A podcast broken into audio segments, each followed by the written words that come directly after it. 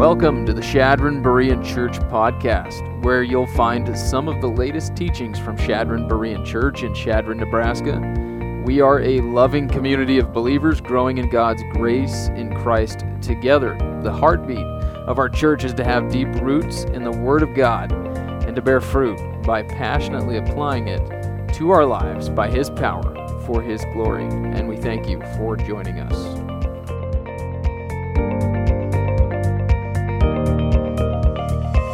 Good morning, church. Good to see all of you today. I'm excited to be here. And he got to announce it. Can you believe that? So I guess I'm just going to officially congratulate you and Mrs. Shefsick on your fourth child. That's awesome. Um, being a parent's a wonderful thing, isn't it? It is. A lot of us are parents, we get to experience that. And if you haven't been a parent yet, you probably will be. Um, that's part of our life. Parenting for me has been absolutely one of the best things um, in my life. It's also been one of the most challenging. What you're trying to do is develop these kids into reasonable human beings, right? That uh, make good decisions and, and love the Lord. Um, but it's hard, it's not simple. Um, it's because you're up against human nature. That is obstinate, isn't it? Um, but as parents, we don't give up when we run into uh, some difficulty with that. We, we keep on going. And, um, at some point, we uh, have got to figure out some sort of intervention for misbehavior that uh, is more effective than timeout. And, and as they get a little bit older, these kids might actually just reject any kind of discipline that we try to mete out as parents. So, what would a good and, and loving parent do at that point? We're all going to run up against that if we haven't already. Well, one of my friends likes to say, Ed, people learn one of two ways pain or teachability. And what he means by that is that some people are going to reject good principles or good advice, and they're just going to have to learn things from experience, from their own way. Some of us can probably identify with that. And so understanding that when that good parent's in a situation with this child that's difficult to discipline, he might actually say, okay, go ahead, do it your way, and we'll see how that works out for you. Understanding that uh, he's going to learn from his own mistakes. And that's a little bit like what we see in Judges, where there's the loving God interacting with the people he loves, and that God is faithful to them, but sometimes those people don't pay attention and they got to sort things out for themselves. And I think it is like us, and I think that's why Judges is useful. So this morning we'll be back in Judges chapter 2. If you want to turn in your Bibles there. Um, before we jump right into it, I'm just going to remind us a little bit about where we're going. And, and so, in general, what I'm going to do is take Judges chapter 2 and I'm going to separate it into two lessons. And then moving forward, what I'd like to do is, is take a look at some of the individual narratives of the judges themselves and see what we can learn about God's character and what we can learn about mankind and what we can learn about what we need to change individually. So, the book of Judges, if you recall, is a record of a period of history in the nation of the Hebrews right after they move into the land of Canaan. And the book of Joshua that precedes it talks about that initial conquest of the land. And so Judges picks up where Joshua and Joshua's leadership lead off. The people still have work to do. God had commanded them in Deuteronomy to clear out the Canaanite people groups because of their pagan idolatry, and that was a consequence for the paganite or for the for the Canaanites. But it was also to protect God's people so they weren't influenced by those pagan ways. And the people had also been given the Mosaic covenant. And recall that it was a lot of rules and regulations for how the Hebrews were supposed to operate. It included the Ten Commandments, but it also contained promises from God. And those promises included numerous blessings. So that if the Hebrews were faithful and obeyed God, then there was blessings that would include land acquisition, agricultural success, and it also included God's presence in battle and reassurance of military victory despite great odds. However, If they broke that covenant and they disobeyed God, then they also had clearly defined consequences. That included defeat at the hands of their enemies. So, in the very first part of Judges, chapter 1, we saw that the people initially do well, they were obedient to God, they had military success, but then the resolve softened. They began to lose faith in God, they began to disobey Him, and then that led to some defeats. And so that segment, it described the military and political situation in chapter one. Chapter two is going to take a look more at the moral and spiritual situation of the people. And so we're going to pick it up in chapter 2, verses 1. this is what it says Now the angel of the Lord came up from Gilgal to Bochim, and he said, I brought you up out of Egypt and led you into the land which I have sworn to your fathers. And I said, I will never break my covenant with you. And as for you, you shall make no covenant with the inhabitants of the land. You shall tear down their altars. But you have not obeyed me. What is this you have done?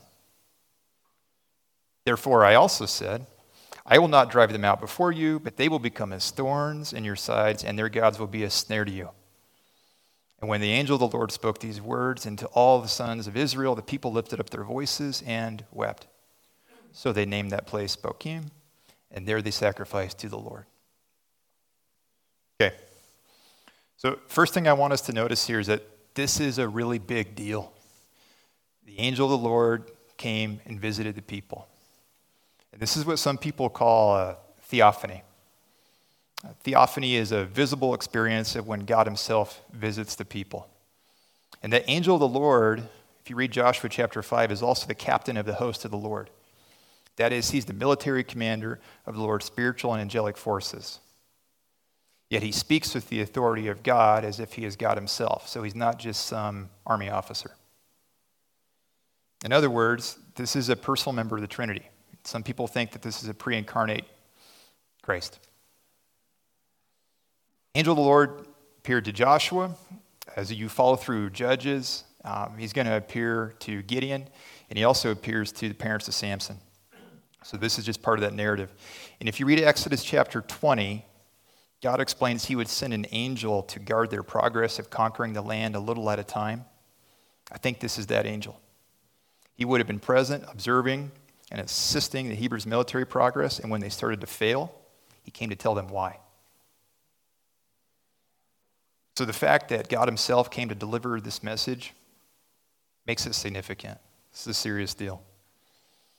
Second, think about this. This is probably terrifying if you're actually there and you witness this.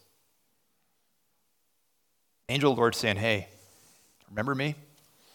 I'm the reason you aren't still back in slavery in Egypt. I'm the reason you're here, getting the blessings that I promised. We had an agreement and you broke it. Not me. I was faithful, you weren't. And this is what you did. Instead of keeping my agreement that you agreed to, you made an agreement with the enemy. I told you to get rid of them and their pagan ways and you didn't do it. Instead, you capitulated. You accepted them, you intermarried with them. He says, What is this you have done?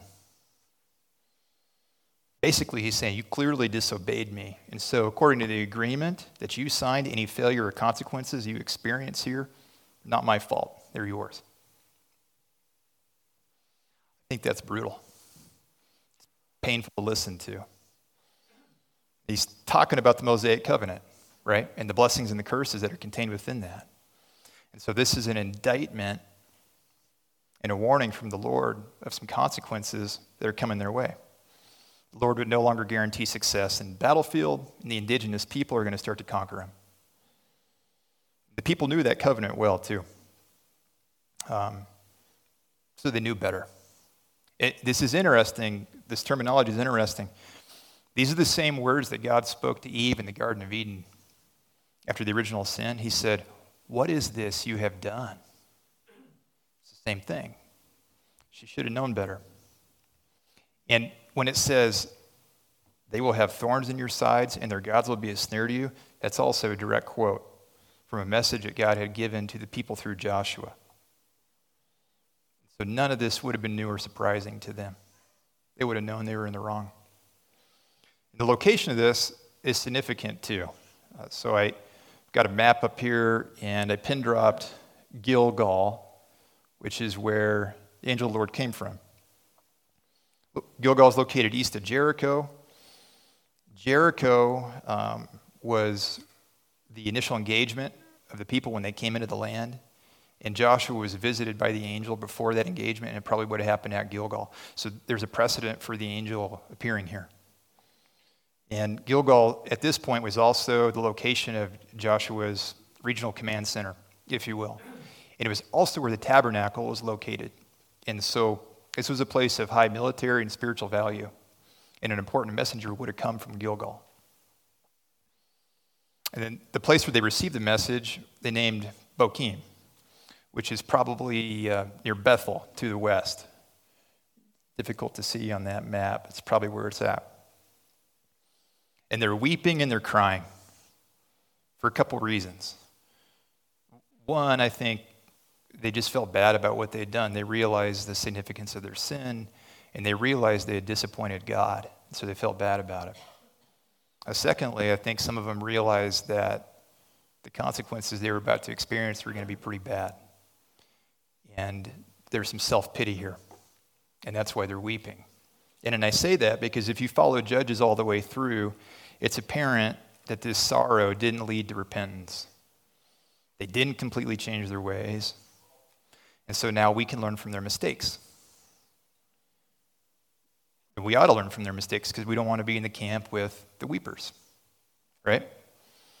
I think one of the primary things we can take away from all of that is that God is present and He's speaking to His people and He's still speaking and He's saying, hey, wake up. I want to be with you. I want you back. And I'm willing to let some adversity happen to you in order for you to realize how good we had it when we're together. In other words, I think the principle here is this God wants our fidelity, He wants our loyalty, and He wants our continued obedience. So, just like the Hebrews, I think we should be aware God's present. He's active, He's for us, but He also gives us just enough leash to self destruct and realize we actually do need Him. And He wants us to repent, He wants us to literally change our ways, He wants us to obey Him. And so, what we're going to do is pick it up in verse 6. It says, When Joshua had dismissed the people, the sons of Israel each went to his inheritance to possess the land. The people served the Lord all the days of Joshua and all the days of the elders who survived Joshua, who had seen all the great work of the Lord, which he had done for Israel. Then Joshua the son of Nun, the servant of the Lord, died at the age of 110 and they buried him in the territory of his inheritance in Timnath Heres, in the hill country of Ephraim, north of Mount Gaash. So the chronology here is actually difficult because it jumps right to Joshua, who, if you'll recall, we already know died from chapter 1, verse 1. So what we have here then is it's like a parallel account. Okay, it's a different angle of the Hebrews situation. So the first chapter, like I said, is focused on military, political outcomes. Second chapter is focused on spiritual, moral outcomes. They're both going to start with the death of Joshua. And it's interesting. So this, this discussion about the angel of the Lord, then it's kind of a literary link between these two narratives. And there's, there's actually not scholarly consensus on whether chapter 2, verses 1 through 5, are the end of chapter 1 or the beginning of chapter 2. It links them together. And don't let it confuse you really, is my point. It's all part of the same line of thought, it's all part of the same narrative. So Joshua's leadership is over here, uh, but unlike his predecessor, he didn't name a successor for the people. Thus, enters the time of the judges. So, this is a time period when the people were supposed to be ruled by God and not by men. And, and by the way, I think Timnath Heres, this place where Joshua was buried, I think it was really beautiful and idyllic. It was like a city on a hill, so to speak. And I say that because Joshua had requested it from the people and they had given it to him as part of his land inheritance, and they buried him there. And so Joshua, he lived well, he served well, and then he died well. So it's a job well done. And I think he's a biblical character we can learn a lot of positives from. But the, the key segment of this passage is 10 through 15. And so let's follow it. It says, All that generation also were gathered to their fathers, and there arose another generation after them who did not know the Lord, nor yet the work which he had done for Israel. Then the sons of Israel did evil in the sight of the Lord and served the Baals, and they forsook the Lord, the God of their fathers, who had brought them out of the land of Egypt, and followed other gods from among the gods of the peoples who were around them, and they bowed themselves down to them. Thus they provoked the Lord to anger. So they forsook the Lord and served Baal and the Ashtaroth. The anger of the Lord burned against Israel. And he gave them into the hands of plunderers who plundered them, and he sold them into the hands of their enemies around them, so that they could no longer stand before their enemies.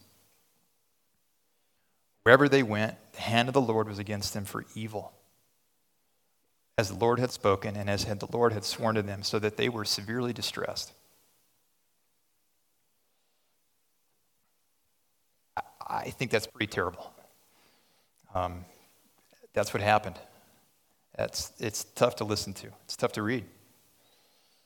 One generation passed beyond Joshua's faithful leadership, and things go downhill in a hurry. Total landslide. They did not remember what the Lord had done for them.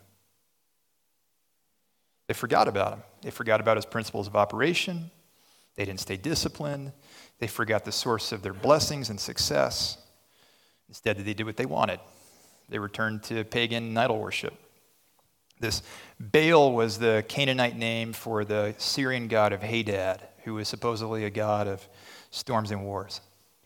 And the Ashtaroth is plural for the female consort of the Baal. She was a fertility goddess.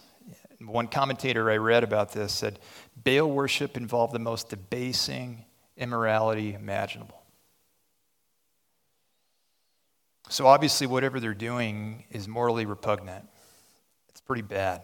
And because of this, God got angry. It says they provoked him to anger. The people completely rejected God despite all the good things he had done for them. It provoked him. And the result was that they were defeated by their enemies, plundered, and literally sold or enslaved into the hands of their enemies. And God allowed all that to happen to his people. So, how should we think about this? God just gets angry and allows bad things to happen to people? Well, how can a good God do that? That's the question people ask when they read this kind of thing. The answer is that God's goodness is bounded by his justice and his holiness. God's goodness is bounded by his justice and his holiness. So, what we can learn from this then is that our God is a good God. He's just. This anger that he has is righteous anger over actions. Think about it. They have crossed the line so severely that his perfect justice can't just let it slide. His people turned their back on him despite his blessings, his providence, their prior deliverance from slavery. So, this is a just anger. This isn't vengeful, it's not selfish, God loves his people, but he is allowed to express an attitude of disappointment and judgment for when they misbehave. Just think about a loving father who would do uh, a similar thing to a child that needs disciplined. Right? This is similar to Romans chapter 1. This is how he does it. God didn't actively send evil their way either. He simply just lifted his hands of providential protection from the situation. He backed off. They started to lose battles because God wasn't with them anymore. Essentially, he let them have their own way, and then they got to suffer the consequences for their own actions. Just like a good dad might say to an older son, okay, go ahead, do it your way, and we'll see how that works out for you. And remember, why did all this happen? It's because they forgot about God. So, the principle is we need to remember to be faithful to God. Um, mark it down faithfulness. Just like the Hebrews, if we reject God, if we forget about Him, if we do things our way, we can expect to find ourselves in difficulty and have some personal pain, I think. We'll be reaping what we sow, so to speak. We may very well then find ourselves enslaved to our own sin patterns, back in our own personal Egypt, conquered by the things that we should have conquered, and having lost the blessings we took for granted. This is directly applicable. Now, the reason these difficult things happen, though, is that they did forget about God, right? How did that happen? Why'd they do that? We can probably infer that the next generation after Joshua didn't know the Lord because they were human. They were arrogant, right? They're prideful, they're obstinate. They didn't need to listen to their elders, they didn't need wisdom, they didn't listen to oral tradition, they didn't read history. And it only took one generation to produce people that were thankless, entitled, complacent, and thought that somehow their experiences were more valid than the experiences of generations before them. They rejoiced in their freedom so much that it turned to bondage right underneath their nose. So a failure of one generation literally leads to tyranny here. It, like I said before, we in America, we're not God's covenant people, okay? But some of these principles in Scripture are for all people for all time. And so that means we ought to be able to draw a parallel to our current situation. However, I do think our country is uniquely similar to the Hebrews. And the similarity that, by the way, makes this a good case study is the fact that this country was founded on a heritage of biblical principles. Some of the blessings we've experienced are a direct result of that in the United States of America. So, in other words, because we have a history of obeying God as a nation, we have been blessed. We talked a little bit about that last week on Constitution Day. Some of the unprecedented freedoms we have are because of our Constitution. That's a blessing for us. John Adams, this is what he said about it. Our Constitution was made only for moral and religious people. It is wholly inadequate for the government of any other. What he meant by religious people was God fearing people. He's talking about Christianity when he said that. Christianity is what gave the people their morality and the fortitude to do the right thing. So our faith and our national heritage, they are linked. And the continued good government of our nation under that Constitution, according to Adams, and I think he was right, is based on whether or not we as a country are going to continue to remember and honor God.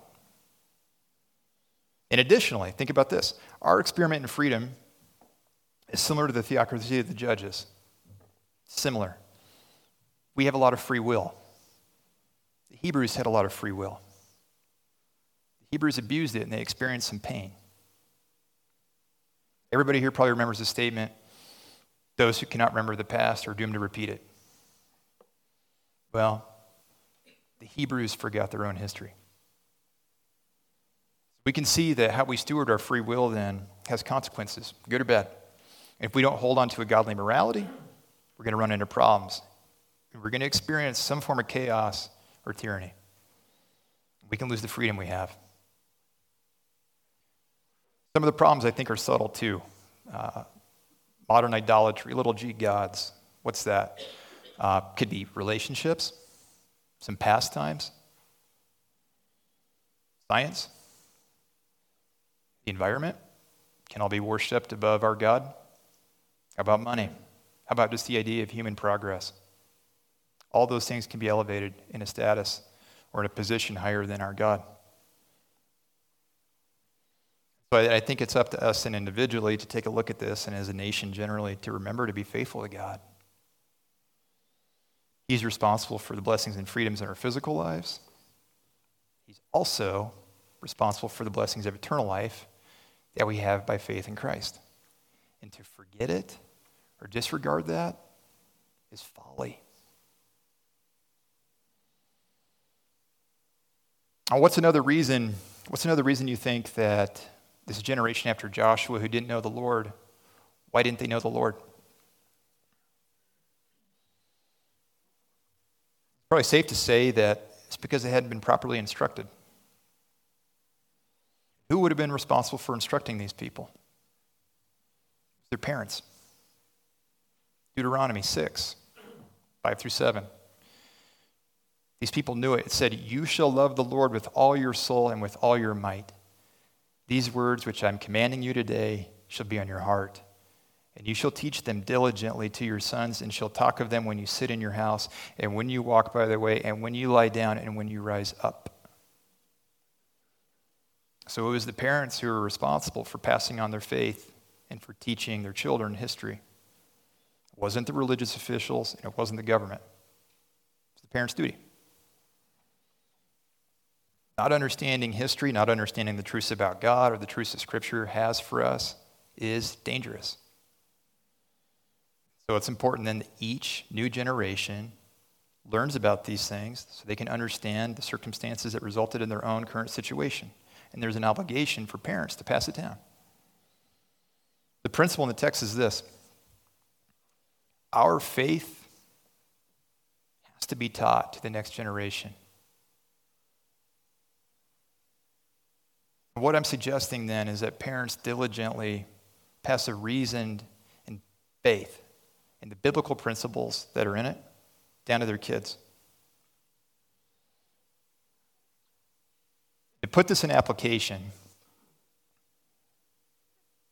what it means is that we need to make sure our kids are leaving our houses equipped with a worldview that's based on God's word and not what the culture says. Think about it.